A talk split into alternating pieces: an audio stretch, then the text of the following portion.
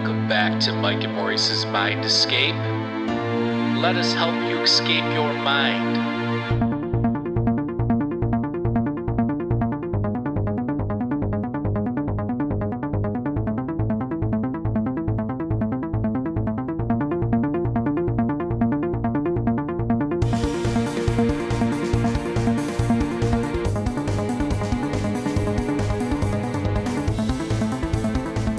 All right, folks, welcome back to Mike and Maurice's Mind Escape. We have episode number 162 today. Uh, we're going to be talking about uh, the Codex Gigas and psychedelics. Um, and check out our last couple episodes if you haven't already. Two great ones. One we did with uh, Matthew Palmieri, uh, Visionary Psychedelic Experiences, and then one we did with our hometown buddy Adam Bramlage on microdosing psilocybin. Two great episodes. Check those out. And uh, yeah, you can check out our website at mindescapepodcast.com. And also, I just put up a new Patreon episode uh, for our patrons at uh, patreon.com slash mindescape podcast. For $2 a month, you'll get exclusive episodes like the one I just put up there. And we also have uh, t-shirts available. So uh, send me an email. Go to our website under contact us. Send me an email, and we'll figure out how to get that to you. And one more thing: go to indrasweb.org and sign up to get an alert when the uh, the app goes live. It's the app that we created for rational discourse on all the subjects we talk about on this podcast. Uh, me and my buddy who created this thing are holding off a little bit till the media stuff dies down with the uh, the uh, election and all that stuff. So once things kind of cool off a bit, we'll go live with that. I just feel like everything's been all the air's been sucked out of the room with all that coverage. So, um, and uh, oh, happy Veterans Day to all our veterans out there. Shout out to some of the veterans we've had on the show: Lee Adams, uh, Sean Cahill. Um, trying to think. I think Tom might have been in the military as well. He mentioned. I think Matt you might have been in the military as well. So shout out to you guys. If we missed anybody, you know, shout out to you as well. Thank you for your service. And what's going on, Maurice? Not much, my man. How are you? I'm all right. just uh we had some bad weather here the last couple days, so just kind of recovering from that. The the electricity was going on and off last night. I know we were going to try and do this last night, so. Mhm. Well, here we are. Yeah, I always make fun of you for your electricity, but I seem to be on uh, quite the weak parcel. I'll well, tell you that. I'll tell you what. The last night I was looking out my window, it was like seven. It, what the news said it was seventy to eighty mile an hour winds. I've never even really heard of that around here before. So oh, was, that's nuts. The the rain was literally going sideways.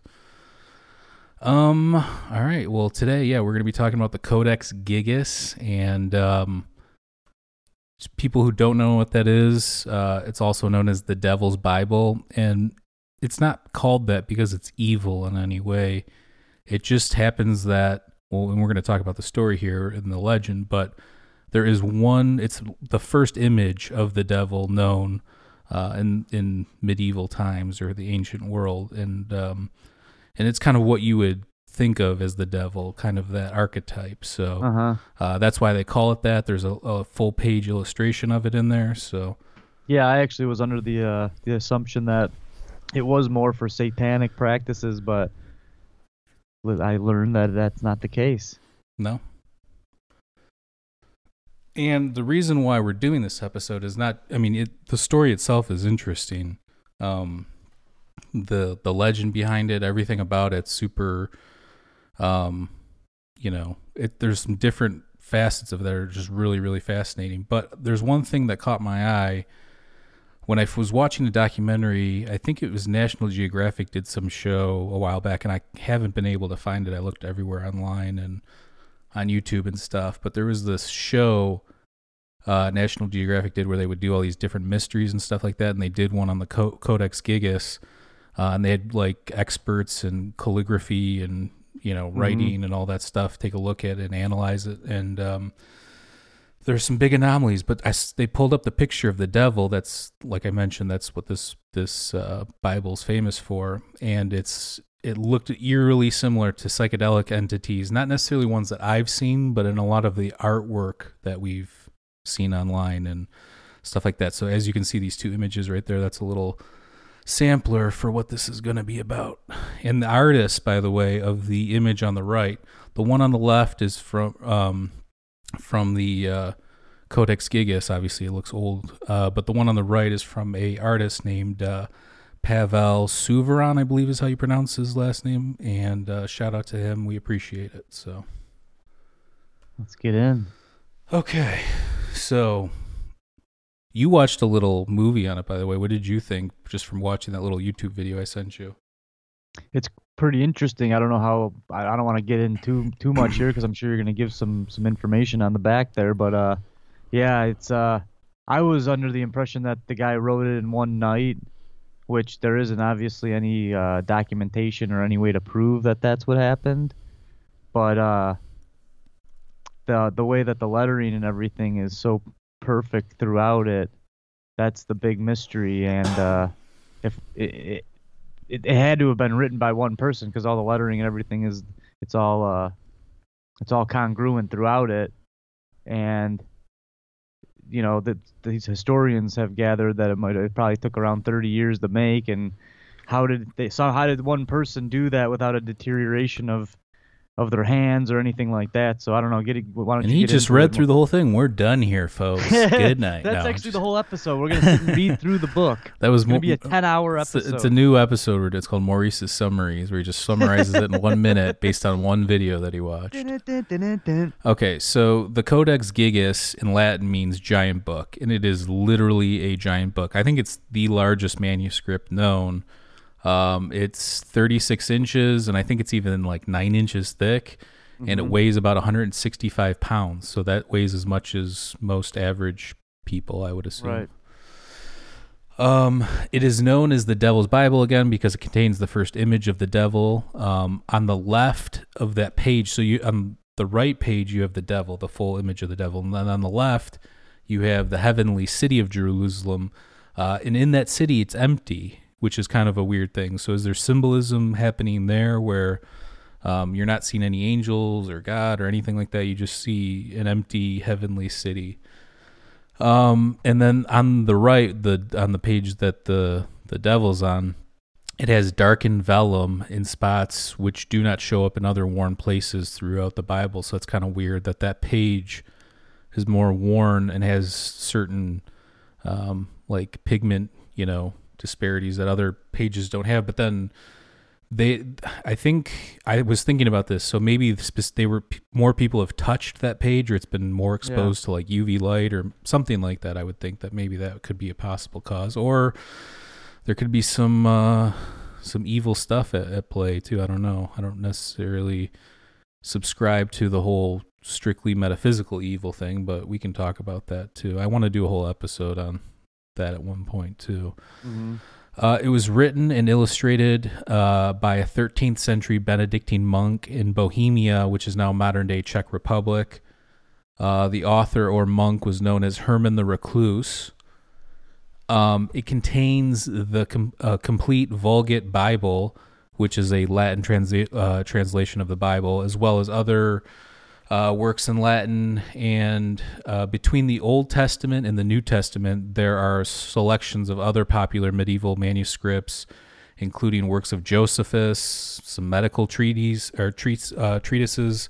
Uh, it also contains a number of, you know, magical formula uh, formulae, uh, calendar, exorcism rituals, and a 20-volume encyclopedia. So the main beef of the book is just the Old Testament and the New Testament, but then it's got all these other old manuscripts in there as well. And whoever wrote this book would have to have a lot of knowledge, not just within, you know, Catholicism or the Bible, but just, you know, like I mentioned, all these other esoteric things like uh, magic, you know, spells and exorcism rituals and all that kind of stuff. So. yeah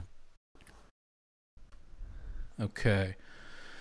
Uh, the book binding is wood boards, and they're covered with leather that has uh, ornate metal fittings uh, with griffins in the corners of the exterior. So uh, I should have probably pulled up a picture of the uh, um, the exterior of the book, but you can look at it online. It's it's huge, and then the outside and the corners has these these really ornate, you know, metal uh, decorations, like I said, of of griffins on there. So it's kind of the outside looks pretty interesting. Um, it contains, uh, I think, 310 pages or leaves of vellum, uh, which vellum is pages made from the skin. Uh, well, this one in particular of 160 donkeys. So, I mean, I don't know if they're if they killed those donkeys. That's a lot of donkeys, though. Yeah, it's uh. Whew. Um, send Eeyore run for the hills there. Yeah, it's a Um, dark day. Yeah. Initially, there were 320 pages, uh, but nobody knows what happened to, or that says 100 pages were removed. It that's it's supposed to be 10. 10 pages were removed at some point, um, and I don't know. There's speculation. Some people think that it might have been part of the monk's vows on those pages, or possibly something that he felt was too uh, risky, you know, to keep in there. Um, and then again, it survived the Inquisition, which they thought everything was evil during the Inquisition. So maybe those were taken out then. Who really knows? I have a theory that I'll bring up at the end here. Well, of course, we want to jump to the crazy conclusion that uh, there's some satanic thing, or there's Yeah, some magical spells, or the, or the, even the it uh, could be magic. answer to life. You know? Yeah, it could be magic. It could be some sort of esos- es- esoteric secrets somebody um, found interesting. You know, like that episode of uh, uh, was it Curb Your Enthusiasm where Larry t- rips out uh, like it's like a golf magazine. He rips out a page and puts it in his pocket, and it becomes like a whole thing. You know. Yeah. So, um, let's see here. Uh, it was written uh, in the calligraphy style of Carolingian minuscule, which fell out of style in the 1100s. So I think they suspect this book was probably or possibly written between 1205, 1200 and 1205. So the style that it was written in was already kind of dead in the 1100s. So whoever wrote this was using kind of an outdated style of writing to write it. Um, the book contains blue, red, yellow, gold, and green ink. Um, the start of the, the book of Genesis is missing from there, um, which uh, that's kind of interesting. Does that mean that um, maybe the person that wrote this didn't think that the beginning of the book of Genesis was maybe where they aligned scientifically at that point? If somebody had all this knowledge, they probably had a better idea um, you know, something along the lines of panspermia or, you know, we're not the only ones here kind of a thing. So who knows? Mm. Just speculation. Uh, it has two images on one of the pages, has two images representing heaven and earth during the creation uh, as blue and, blue and green circles with the sun and the moon and the stars, uh, and the planets of the sea with no land masses. Um, when this was written was during the time period when the Catholic Church was using the devil as a spiritual punishment if one strays away from God. So um, maybe that was influential uh, in the person that in Herman the Recluse's um, creating this. Maybe that was in the back of his mind. Maybe again, it was just something that was common at that time. Oh yeah, you gotta strike the fear into the people. Well, I mean, it, but that's not. Shout out to uh, Martin at the Alchemical Mind podcast. Two ICs in there. He just did uh, an episode on fear and uh, evil. Check out his podcast. But we Um, know that the that darkness has to exist for the light, so that's I mean that's that's kind of the but we've also created those things, and that's why some people will say, "Well, we're all one thing. We all have a darkness to us." You know, Like that's Carl Jung, like that. We all have some dark piece of us um, that you kind of sort out. And um, all right, so uh, let's move on here.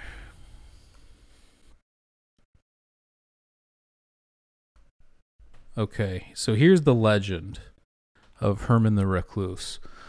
Uh, as the legend goes, a 13th century Benedictine monk from Bohemia named Herman broke his monastic vows. His punishment for breaking his vows was to be walled up alive to starve to death. Um, they al- they were almost done walling him into the monastery when Herman cried out for mercy. He made the impossible deal, saying that he would create a book with all the world's knowledge in one night to glorify the monastery forever. They slid him the supplies through the remaining opening in the wall. At around midnight, he realized he was not going to be able to finish the book. This is when Herman made a special prayer to the fallen angel Lucifer for help to finish on time. The devil emerged from the smoke in the corner of the room and addressed Herman and his prayer. Herman reluctantly sold his, dole, uh, his soul to the devil in exchange for the completed Codex Gigas, uh, which ultimately saved his life. As a thank you, Herman added a full size illustration of the devil.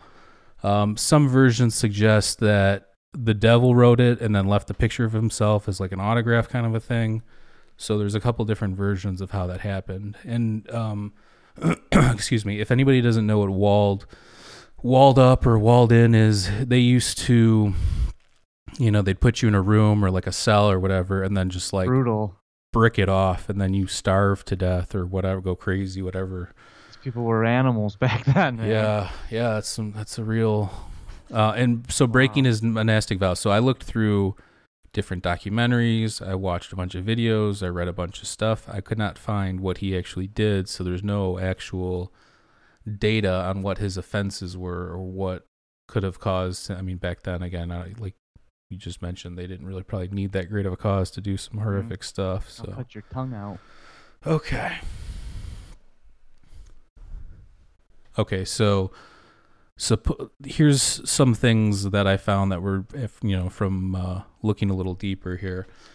Supposedly Herman was already a prominent scribe and people traveled and paid to see his work. So um, he had been he had done other stuff and back then there was no entertainment. There's obviously no TVs and I'm sure music wasn't the best, so people read and wrote and, and that kind of a thing. So people who were amazing scribes or poets or whatever probably gained a lot of uh, Oh yeah. fans and stuff like that. So Herman's name in, uh, is in the calendar that's in the book, and it is associated with the term inclusus. Now, inclusus can either mean shut in, confined, enclosed, uh, and bound, which is similar to what I just mentioned as suggested punishment was uh, for breaking his monastic vows. The term inclusus could also be associated with the term recluse back then. So that's just somebody that's you know doing their own thing, a hermit or somebody that separates themselves from society, Right. Right. which would make sense. Um, other reports suggest that the monastery was too poor to provide the resources needed to complete the manuscript. So, a couple things come into play. Is it possible that he completed his magnum opus uh, before he even got to the monastery? Meaning, did he already create this manuscript before he even got there? Maybe he uh, decided to become a monk after, or who knows? Yeah, that's a good thought. Um, That's a more realistic approach to the whole thing, I'd say. Yeah. Uh, others have suggested that an amateur scribe made the whole thing, but there's not a lot of evidence No. to support that. And who's going to use outdated calligraphy, you know, with that precision and all that, you know? So, Someone of a master. Yeah. With, with of, of drawing and, and knowledge created that. yeah. And it, and it was obviously done by one person. So Yeah. All right, so here is that image of the first image of the devil that's found on the manuscript. And again, when I saw this, I thought psychedelic entity. First thing, yeah, I. I didn't I even when you showed me this, you said, "Does this look similar?" And I was like, "Yeah." and again, it's not one. I've seen entities more usually of the gray archetype, uh, or like a rainbow being kind of a thing. Not necessarily um, this, but there's different archetypes in different places you go when you go into the psychedelic worlds, and It's almost like a Quetzalcoatl esque. yeah, well, that's a good point. I mean, the feather, you know, the feather plume serpent. Look at that. Um, yeah, that's not a bad point out. Um, and obviously our episodes with Tom Lane, uh, in his book, uh, "The Search for the Blood of Quetzalcoatl." Um, so we have so again, this page is super. It's it's a lot more warm than the other pages. Could it be from UV light or just people touching it more? I assume that this was the prized page back then too, where this is what people made a big deal about back in ancient times or whatever. So Well, it's, take it in terms as a crazy horror movie that we see today. If someone heard about this, they go, "There's this image like you said, there's no movies or anything like that. So good drawings go a long way. So someone sees this thing, boom, now you have this this whole image and word of mouth starts to spread and Absolutely. okay, so now here's the the image on the right is from an artist. I'll put his link down below the video after we're done. Uh, again, it's his name's Pavel Suvaran, I believe you pronounce his last name. Um, and uh, we went a little bit back and forth a little bit on Facebook, and uh, I just I, I I saw the image. I'm like, I, I want to use this in the episode, so I reached out, and you know, we're always all about permission. I don't use people's images or whatever if they're not aware, whatever. So, um, but I'm glad I did because there was more. Um, there was more to the story than just him making this image after a DMT trip. So on the right is Pavel's um, his entity that he encountered on uh, DMT, and then on the left again is the the devil from the Devil's Bible. Now, I don't, obviously they're not exact, but look at the hands. Uh, look at the horns, kind of compared to the other horns. I guess you could also say that the one on the right's a little bit more Medusa looking with the hair and the um, things sticking out. But uh, Mhm. yeah, I think obviously there's some differences too. But think of this as like the one on the left is like the 1200s DMT Right. entity, and now we have technology and we have all these arch- different archetypes, and our world's different, our consciousness has evolved. So the one on the right's a little bit more of a modern day one. you know it's psychedelic. It inspired him to draw that. Yeah, DMT. Oh, I'm sorry. Uh no, you're fine. Um so I want to go here. Um so this is my hypothesis. So after watching the documentary on the Codex Gigas uh, and seeing that image of the devil, again, my first thought was this is a psychedelic entity. Uh, after looking into the different versions and legends surrounding the Codex Gigas, I learned that it was written by a Hermetic monk who understood alchemy Mm. because there was alchemical texts in there as well. Uh, throughout history, alchemists have had a knowledge of psychedelics and psychoactive elixirs. Uh, I believe the devil Herman saw was in fact a psychedelic entity. Um, check out our episode with author uh, of Al- Alchemically Stoned, P.D. Newman, as he describes how ancient alchemists had intimate knowledge of psychedelics.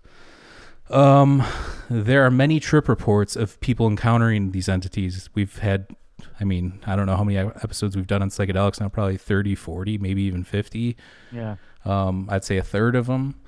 And we've had different people on, and I don't care whether we're talking about DMT, psilocybin, salvia, LSD. People have seen these different entities on all these different psychoactive compounds. So, I mean, I've even seen weird things. I mean, I've done obviously all, all those, but I, I've seen weird entities even on MDMA, which isn't really considered a traditional um, psychedelic. Psychedelic. Yeah, but there are psychedelic psychedelic properties to it. Sure.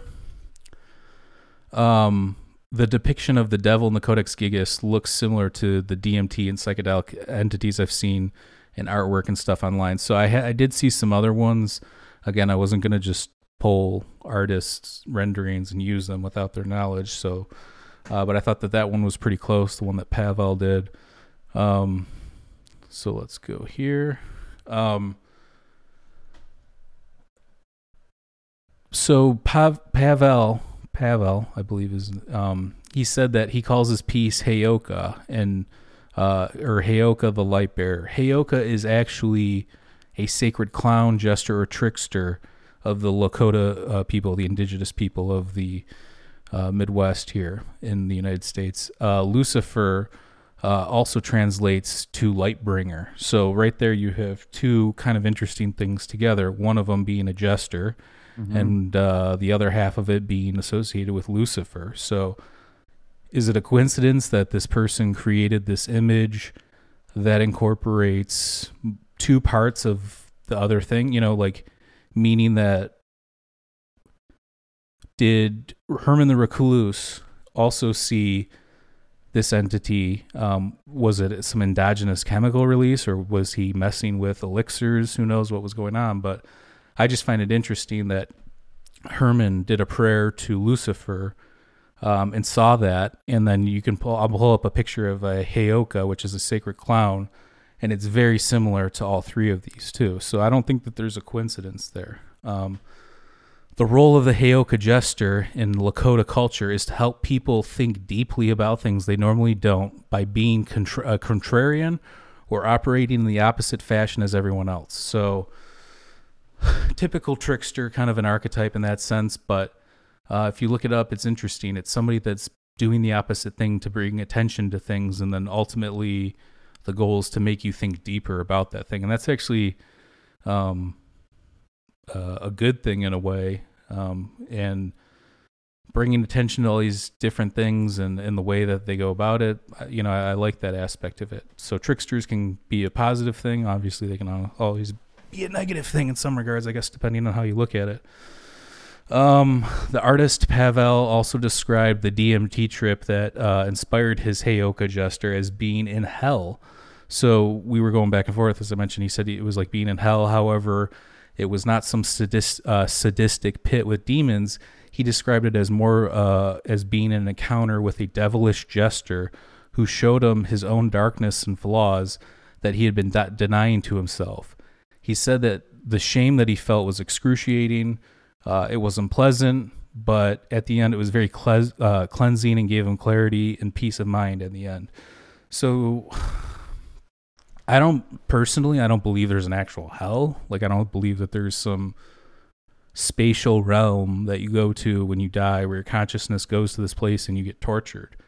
But I you believe in the, the hell annihilation or whatever. No, I believe in this kind of a hell where you can encounter it in waking life, you know, or psychedelic realms. Like it's a it's an actual it's a state of mind or a, a place that you can go you know in your mind when things are the darkest. And i think that obviously this person had this profound experience and ultimately was good because it helped him figure some things out. But again he mentioned it as like being in hell. So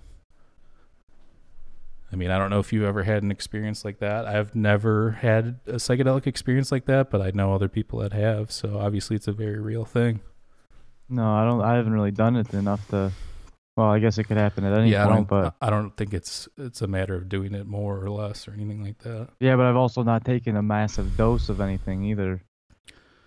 Yeah, I think it's when you break through with psychedelics is when stuff like that happens, uh, or if you're not prepared for the dosage that you took and you're kind of like a, you know, newer to it or something like that.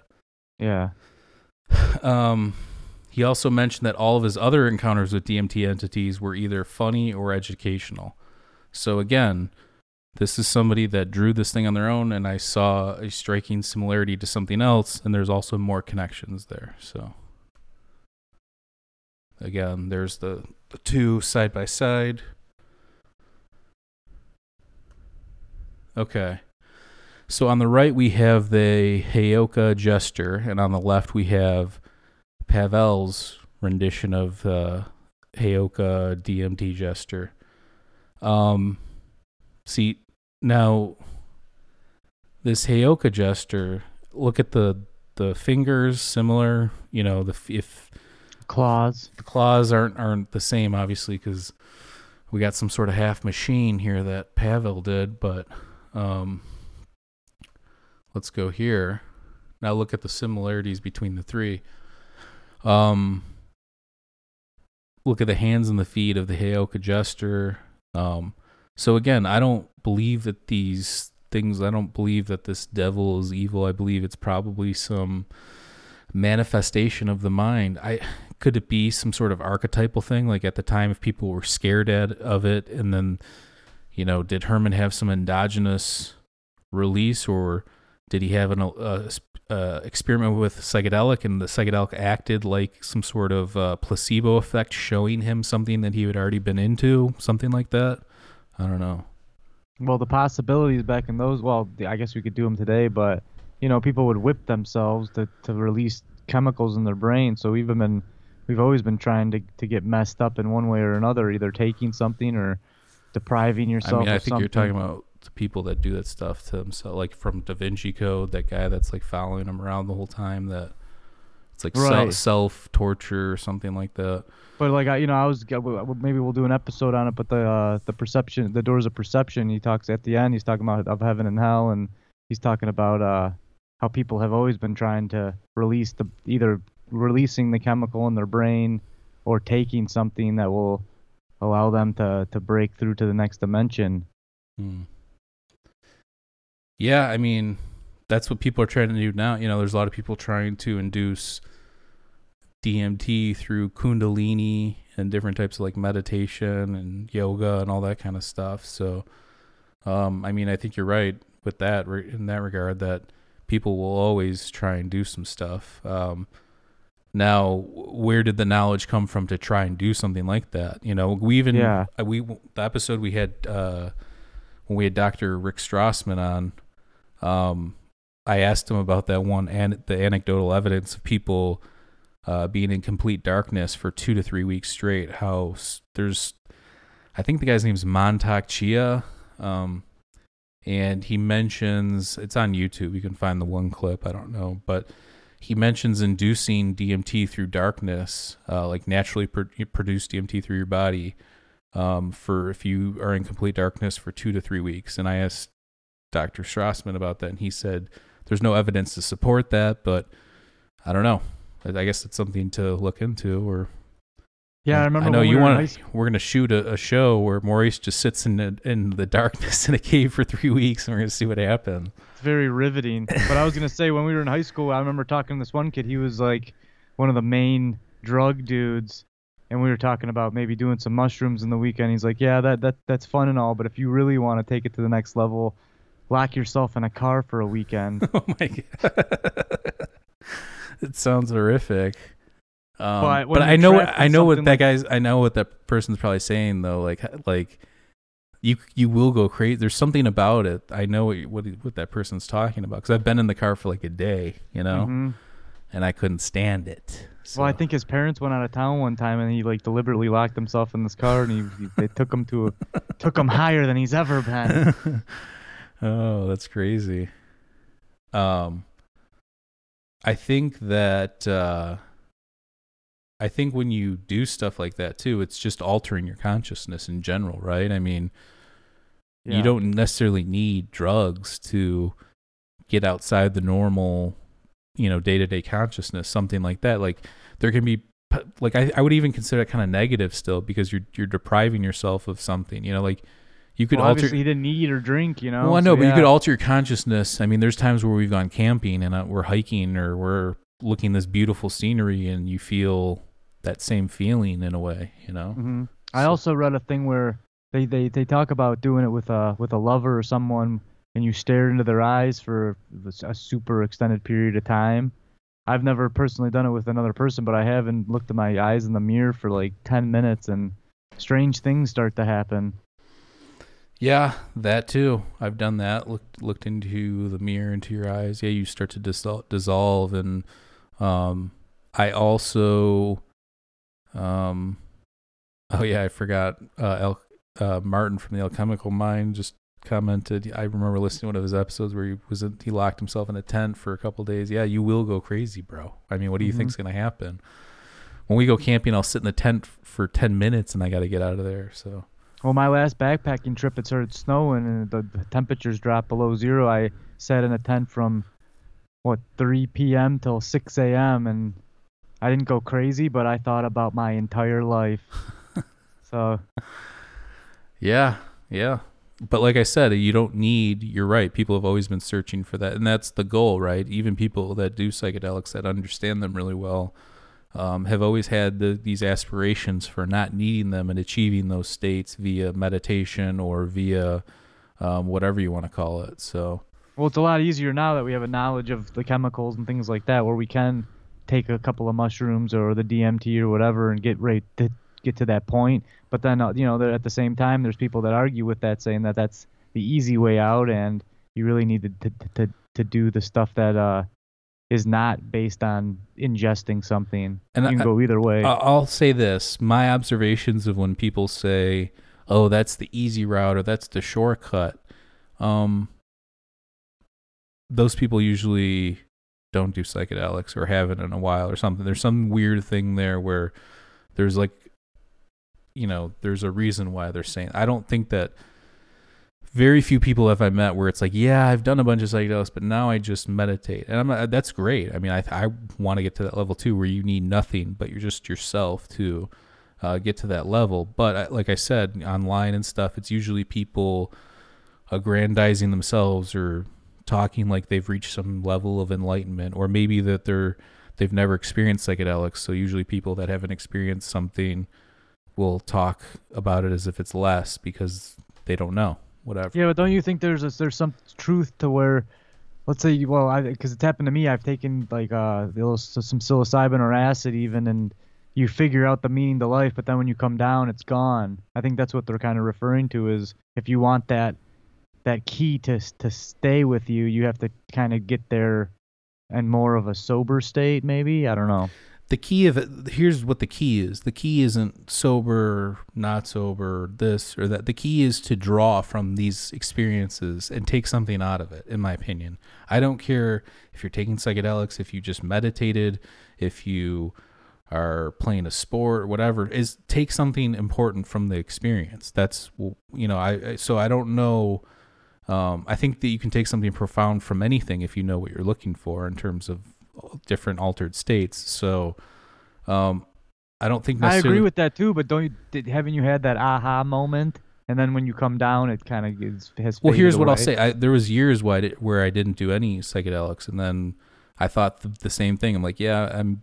You know, I know what it's like. I don't need. And then when you do, you're like, oh, I needed that. You know, it was like mm-hmm. cleaning out the cobwebs. I'm not saying you have to do it or you should do it, but it's something that in my past and experiences that for me it's been beneficial. Now everybody's different, but um, again, I just think that it's less about how you get there and more about what you're taking from it. So if that makes sense, like if, yeah. you can, if you can get something out of anything or become a better person, whatever, it doesn't matter how you get there. No.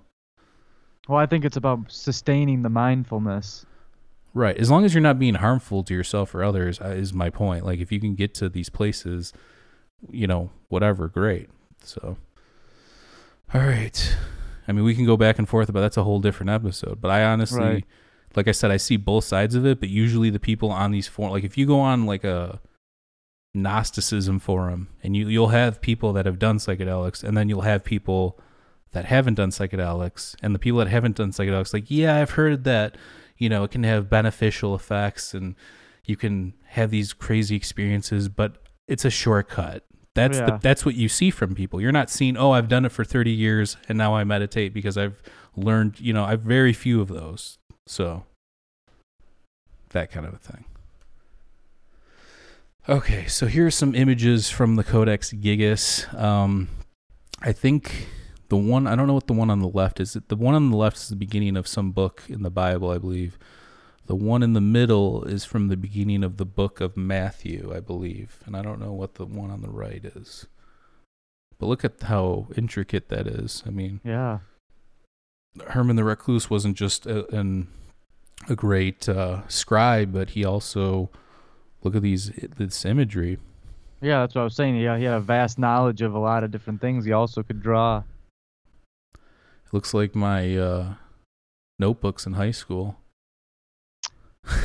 Maisie's notebook. I I used to draw. Actually, you've seen my notebooks. I doodle like that actually on some of the pages. I could have been an amazing scribe back in the day. Just give me those inks. um, and that was interesting too. We just did that episode on uh, Science News recently with the ancient stuff and how the Egyptians used lead in their ink to dry the ink faster. It was like a technique for drying. Mm-hmm. That's crazy. Okay, let's go to the next one here.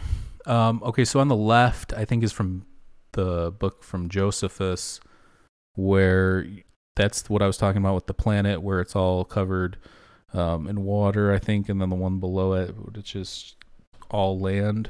Uh, so it was talking about, uh, like I said, I mentioned in the beginning.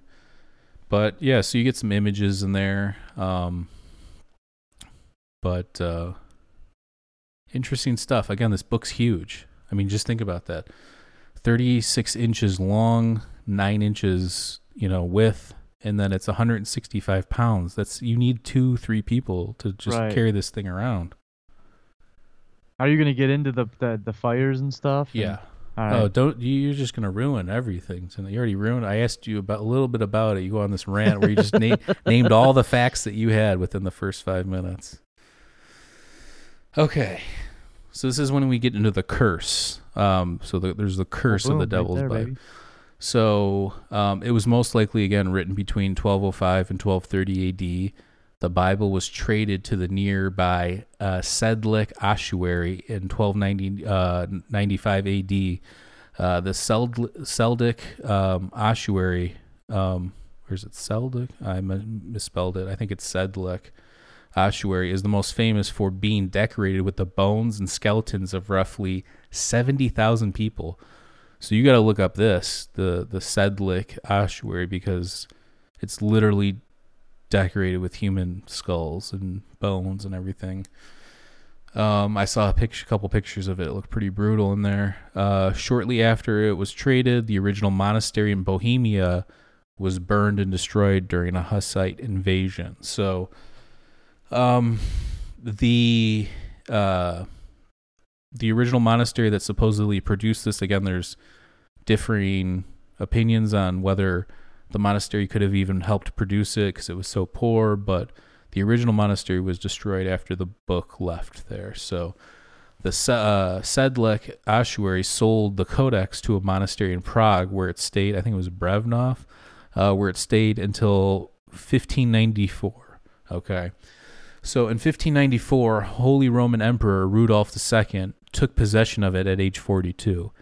Rudolph II had a fascination with the occult after Nostradamus had a vision that predicted his father's death. So he was around this kind of stuff his whole life. Well, if you're around Nostradamus, yeah, you're gonna. no, seriously, Yeah. if you're gonna be around a guy like that, you're gonna be into that stuff. Right.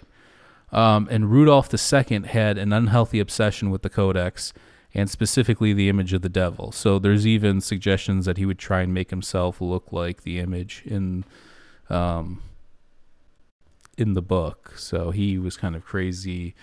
Um, there's some people that said that he actually might have gone crazy through genetics because there was a lot of inbreeding um, in Mhm. his royal family. Um, that maybe he was experiencing psychosis or schizophrenia or something along those lines.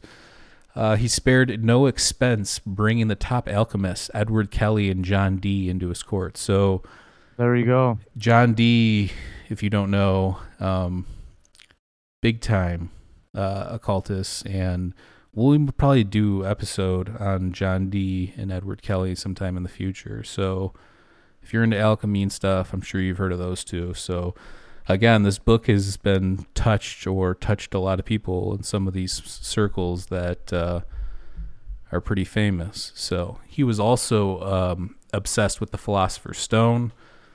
Uh, he and we've had again uh, P.D. Newman's work with uh, you know ancient alchemy and all that stuff, and alchemically stoned, and um, a lot of these you know hermeticists and uh, alchemists back in the day knew or probably knew how to uh, produce DMT, or obviously people have been eating mushrooms forever. I mean, there's a lot of different ways you can go on that. So So yeah, that might have led him to to more insanity if he wasn't stable to begin with and started take dabbling in other drugs. Yeah, for sure. Um, yeah, I mean, again, John Dee, like the whole Enochian magic and um, these conversation, or you know, they're being to like angels and that kind of stuff. So you gotta look more into that if you're interested in that kind of stuff.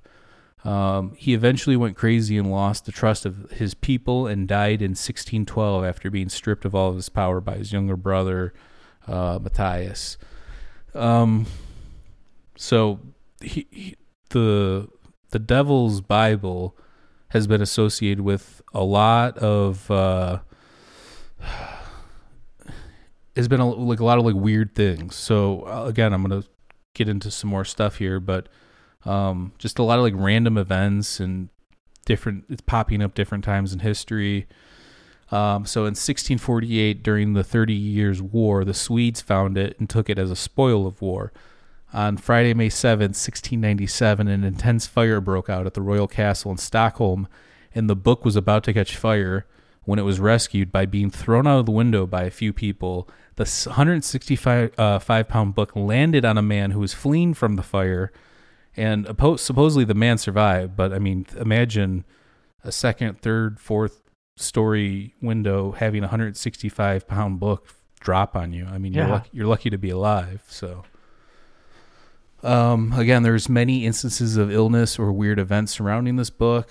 Um, from 1649 to 2007, the manuscript was kept in the Swedish Royal Muse- uh, uh, Royal Library in Stockholm. Uh, in 2007, after 359 years, the Codex Gigas was returned to Prague on loan from Sweden until 2008, uh, and now it's currently back in Stockholm. Uh, there's another anecdote about, I think, um, somebody that worked in the the uh, Swedish Royal Library, who in the middle of the night books started flying off the shelf, and then the Codex Gigas flew off the shelf, and then they found this person like cowering under a desk, shaking the next morning, like what what happened, kind of a thing. So I don't know if you believe that. It could just be an anecdote. Who knows? Yeah, it's hard to take any of this stuff. Well, it's been such a long time, like you know, and then the word of mouth gets in, and Right. all things get get misconstrued. All right, so the mysteries of the Codex Gigas. So you kind of mentioned this early on. So the weird thing is not that the book um, has a picture of the devil. Um, the the weird part is the story of the um, how it was written and how long it was. You know how long it took to write. So academics and researchers have inspected and analyzed the book and they've concluded that the book was completed by one person based on the calligraphy, illustrations, and style. Uh, they assert it would take somebody 20 year. Oh, okay. So I found this. So I think it said five to 10 years of around the clock work, meaning that it would take five to 10 years if they were literally writing all day and all night, Mm-hmm. which nobody could do. So they, I think they say like 20 to 30 years of nonstop writing for like a normal person's day. Uh, some yeah, some suggest it would even take 30 years. So that's a long time. I mean, supposedly the pyra- the Great Pyramid of Giza was built in 20 years. So they're saying this book possibly took 30 years. So well, one man. I don't believe away at it. either. So You thought it was made in the night? um where did the legend of completing it in one night come from? How can the legend and science used to analyze and theorize it exist in the same universe? So this is kind of where the discrepancies are. So if they're saying that it took that long to write, then how does the legend play into this of him writing the thing in one night? And that's why I mentioned to you earlier on, did he already complete his magnum opus or complete this manuscript before he even got to the monastery and then offered it up maybe to save his life saying, "I'll do this in one night if you let me go." And he already knew he had it. You know what I'm saying? right. So, that's one of my theories. But how does he get out of the wall to produce the thing? He already has it. He they're- probably He were gonna in the wall him up. They're probably going to wall him up in his own place. Yeah. You know what I'm saying? His own room or his own whatever. Do you how you know the age of how he how old was he when he was getting walled up? No, I don't.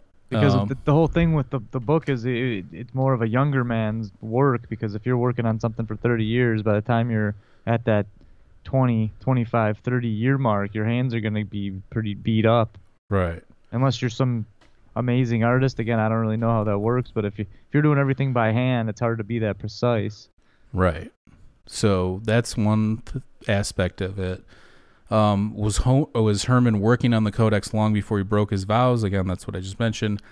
How the legend could have been intentionally okay. So uh, another theory is, what if he had already wrote written it and then used the legend to further it? Meaning that, like, think about authors now. Like somebody will write a book, and then they do like a press tour. Although you know, things sell better when there's like a story, like there's something salacious about it. exactly So him creating the legend about it himself. Um, so that's why I even think more in terms of like this guy was like a hermeticist. He was into magic. He's like, how can I fool? Oh, I've seen these entities, but they're via psychedelics, and people don't know about those because only you know handful of people around here understand that, you know, or something along Mhm. those lines. yeah that's a good point Um, So he's known forever now because of it. So yeah, some, he cemented his place in history. Um, and if you're going to say some amateur wrote it, well, then what would be beneficial of somebody else writing it like that and then giving this other person the credit? That doesn't make any sense. Because Herman's name's actually in the calendar in the back of the uh, Codex Gigas.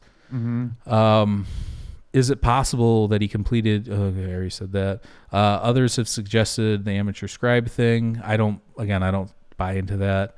Um, what was the catalyst for the vision of the the devil? Was it psychedelic or was it meditative? Like I said too. I mean, if you're a monk, I'm sure you're really good at meditating and prayer and getting into like that deep state. I could see somebody seeing. I mean, I've seen weird stuff in meditation. Not necessarily that, but I've seen other similar weird things, yeah, you know, deep in meditation. So it doesn't have to be via uh, an exogenous chemical. So, okay, what actually happened? All right. So I again, I believe he spent most of his life working on the Codex Gigas. I I would assume that um he was a recluse. Let's just say you know, they said 20 to 30. Let's say he was working fast and he worked a lot of the day and the night. You could say 15 years. I mean, you figure he could have been 20 when he started it or whatever. And then he's 35. Hey, I'm going to join a monastery or whatever. hmm I don't know. I don't think people lived all that long, so he must have been pretty young when he started. yeah, it. but I mean, back, well, yeah, they had, um, there's obviously the quality of life wasn't as great, but, uh, but yeah, he was a hermeticist and a recluse. He had knowledge of magic, exorcisms, ancient texts, and esoteric topics that I assume most monks did not regularly dabble in in those times, like we mentioned. Uh, he probably had knowledge of psychedelics via alchemy and alchemical texts um, and ancient texts. He may have experienced the devil uh, entity via psychedelics again or meditation. Um, some have suggested the around the clock work on the Codex Gigas also put him in a meditative state. So that was another interesting thing that I, I read that working that hard on something and having that much focus on one thing would put you in some sort of meditative state. So or a flow type state. Um, so yeah, after it took him 20, 30 years to create the codex, he created the legend around it. Another thought I had was maybe he broke his mon- uh, monastic vows again and then offered it up. Um, you know, saying that you know the devil helped him. Uh, I also believe that the devil um, probably. I believe that he probably saw weird stuff if he was dabbling in that kind of stuff, but um, again, that archetype did a psychedelic or some altered state or some endogenous release um, bring up that archetype, that Mhm. trickster archetype. I don't know. Um, you know, like what did he know? You know, I don't. I've never read what's in there as far as magic and, and alchemy and stuff. But did he know about DMT and MAOIs and um, psilocybin, or was it some uh, you know that was the other thing i was thinking about too is like the fear of him you know being killed or walled in you know would that create some sort of uh fight or flight or some weird thing happening within the body and chemicals and Absolutely. hormones and all sorts of stuff um yeah, you would think. So yeah it gets your juices flowing and if you knew you weren't going to finish and you were going to die i would assume you'd probably start seeing some weird stuff hmm um, the other thought was maybe they did wall him in, and he finished this thing when he was starving and, and dark. nothing else to do. Yeah, and they they open this thing up. It's just it's just a skeleton, and then the book's completed. Yeah. Um, again, was he an avid you know meditator, and he encountered phys- you know metaphysical entities? So these are all questions I was asking himself. You know, did he disappear into darkness like Da Vinci and come out an ascended master? Um, these are all speculations, Well, has obviously. magic ever been proven? Because essentially, if we're saying this guy wrote this book in less than five years, some kind of magic was involved, and that just has never been the case. There's always some kind of reasonable explanation. What do you mean magic in terms of like the devil writing it or whatever? Yeah, or this guy getting some superhuman ability to to complete a. You know what I'm like? Eh, if you said the yeah, no, that's what this whole episode's about is decoding this thing. Right. See, because I think, let's say he created it before, and then used it to barter for his life. That's magic, and because that's like that's like saying that's like sleight of hand, but it's like sleight of word. You know, like you're using, you have knowledge over this other person, and you're gonna trick them. Use so that technically that is magic to me. If you're magic right now, just being you, then pulling something like that off is magic Mm-hmm. and in magic in real life to this day, like you watch a magician, all they're doing is looking for blind spots in your perception and in your, you know, your what you're observing and your, you know, Well, they understand how the human mind works. yeah, they understand how the mind works. So they know, okay, your mind's not going to pick this up, you know, this move or this move. So I mean, same thing, kind of. I think. So yeah, I don't think that there's actually any magical thing happening with the devil. Again, I don't even believe in like a hell or anything like that. So and yeah, you know, you could say the same like, you know, the what's that called? The uh the thing where people uh the secret or what you know that that thing the secret all that is Uh-huh. is you're putting all your energy and attention into something and yeah of course you're going to complete stuff and th- it's going to move you towards your goal because you're putting all your attention into something. Do you know what i'm saying?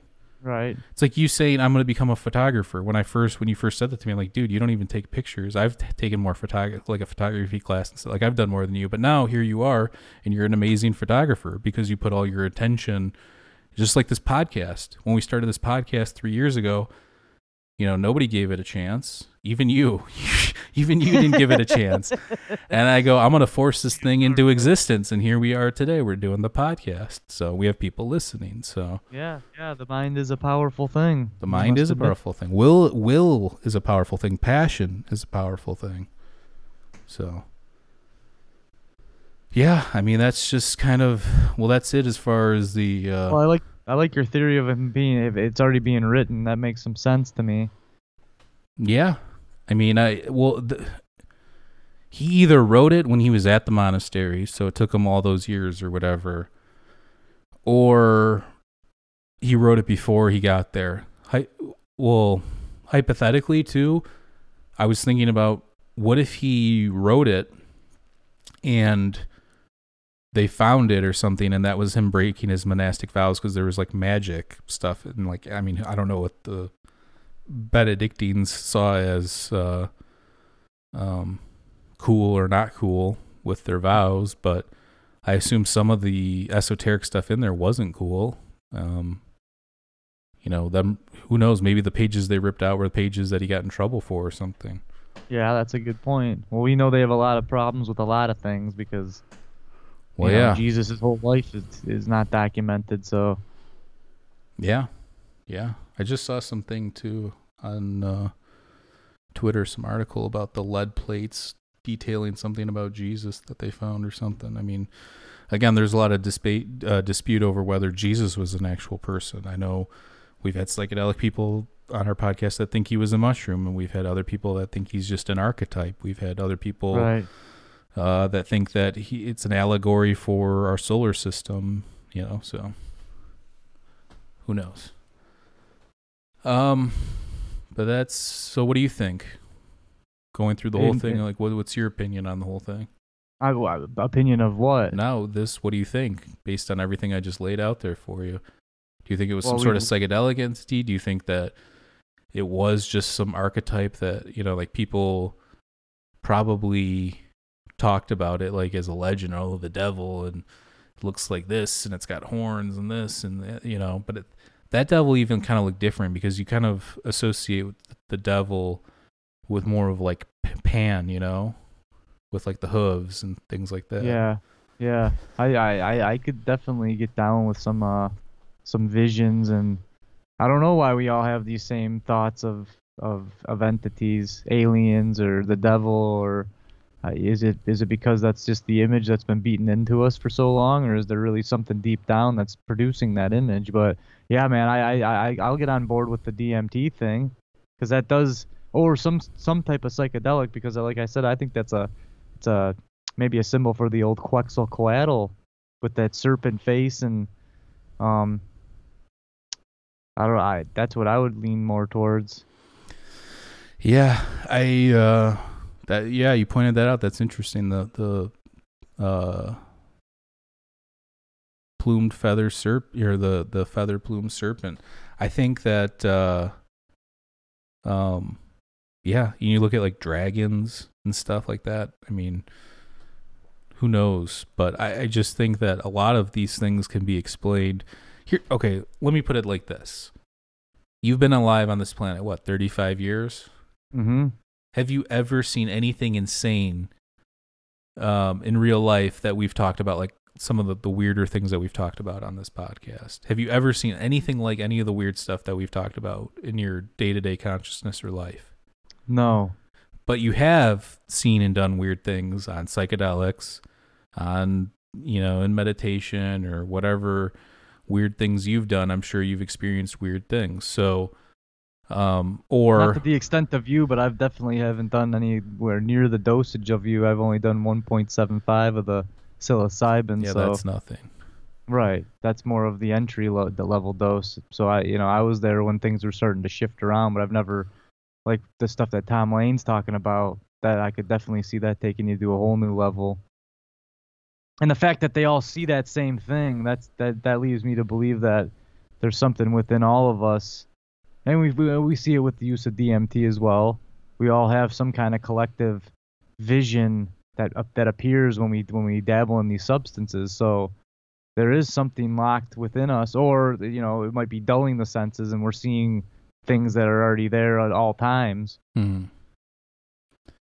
Yeah, I just my whole point was that I've never seen. Well, I guess we, I we're still gonna make that video. I haven't gotten around to. it, It's just been busy, but of my weird orb sighting with my dad, we both saw this like orb. Oh yeah, yeah. and this thing just like takes off in two seconds. Um, so we'll talk about that's the only thing I can think of in like day to day consciousness where I wasn't like even under the influence of um like THC or CBD at that point during the day. So hmm yeah, I don't know. Um, it's just hard for us to put ourselves into that mindset back then because the world was just such a different place. And um again with the mysteries that surround stuff we, we, we talk about it all the time how uh, history is just one big game of telephone. So you have to kind of pick and choose what's real and what's not. Obviously this book exists. Well, obviously some one person has wrote has written it because I, I I believe that it's impossible to duplicate.